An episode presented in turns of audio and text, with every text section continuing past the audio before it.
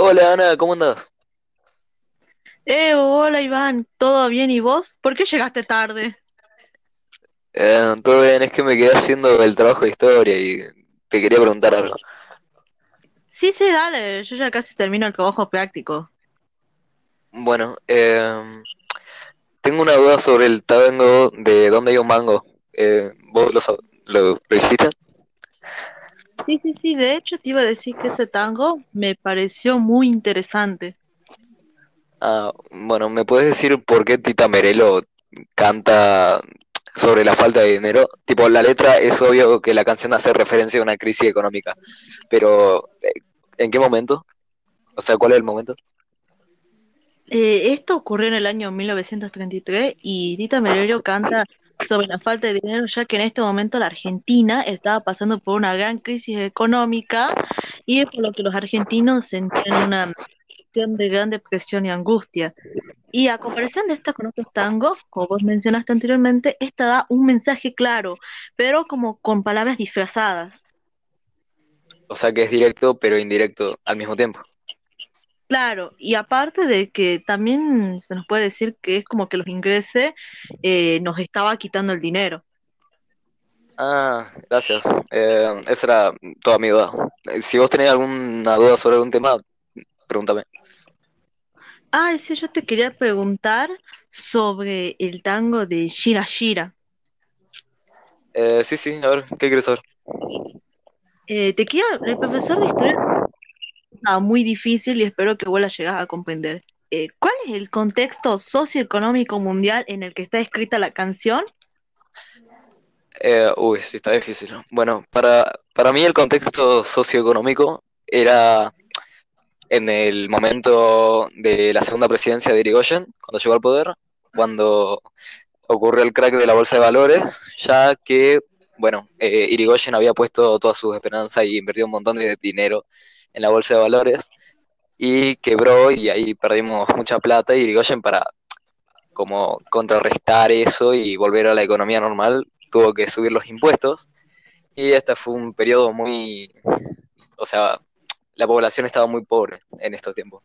Y eh, yo creo que fue eso porque en el mayor tiempo de toda la, la canción estuvo hablando sobre la pobreza. Y bueno, eso, eso creo.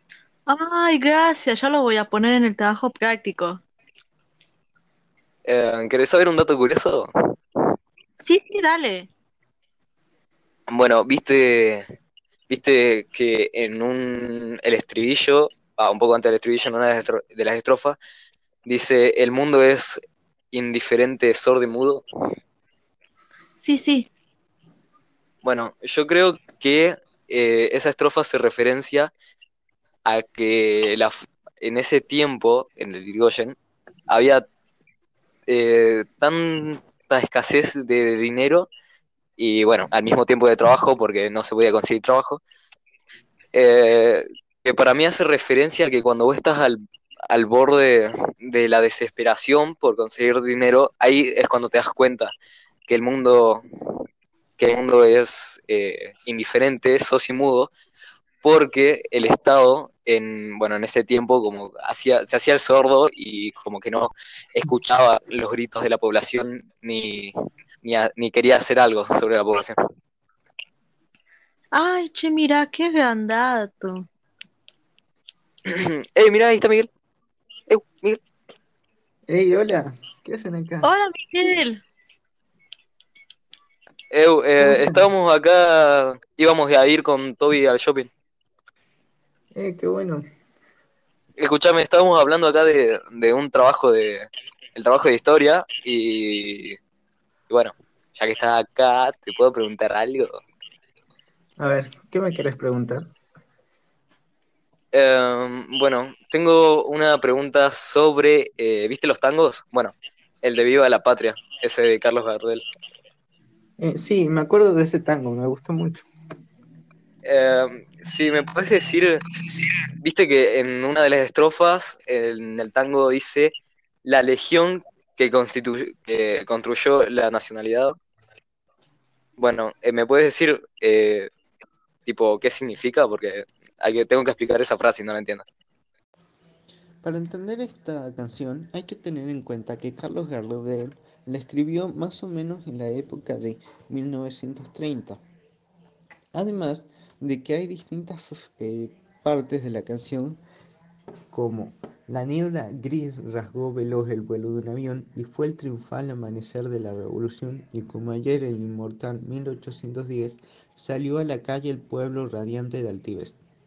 Podríamos decir que Carlos Gardel escribió esta canción en forma de apoyo a este golpe militar, comparándolo constantemente con la revolución de 1810, en el sentido de que eh, la mayoría de argentinos, o todos los argentinos, apoyaban este, eh, ese movimiento y lo veían más de una forma patriótica. Ay, ya entiendo, gracias por aclararlo, Miguel. Che, Iván, ya no tenemos que ir, todavía nos estás esperando en el shopping. Ah, cierto. Bueno, vos querés venir, Miguel, vamos a ver una peli. Va, si tienes plata. Dale, dale, así de paso le pregunto algo a Tobias. Eh, bueno, vamos. Llegan al cine. No, mirá, ahí está Toby. Hola chicos, llevo un buen rato esperándolos. ¿Qué pasó que Hola, se tardaron Toby. tanto? Ah, nada, es que nos quedamos ahí en la plaza hablando sobre la trayectoria. Ah, Miguel le quiere preguntar algo sobre eso.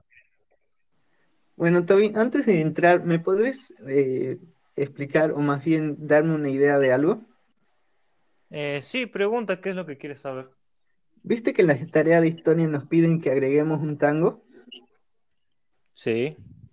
Bueno, te queríamos preguntar qué tango podríamos agregar.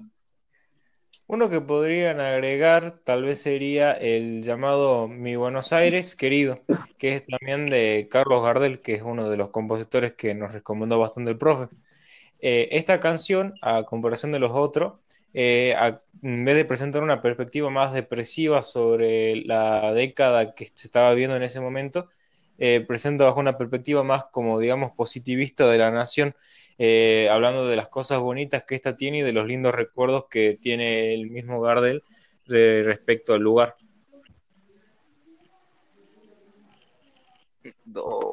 Che, ¿se dieron ¿Qué cuenta que se dieron cuenta que hicimos la tarea yendo al shopping? Ay, sí, Sí, chicas, razón. bueno, supongo Ya que ve que hicimos todo mal y el profe se enoja, pero bueno, vamos a la peli. Sí, dale, Dale, tengo muchas. Bueno, vamos a ver, que yo no puedo esperar para verlo. Ok, chao. Ya nos vamos, vamos.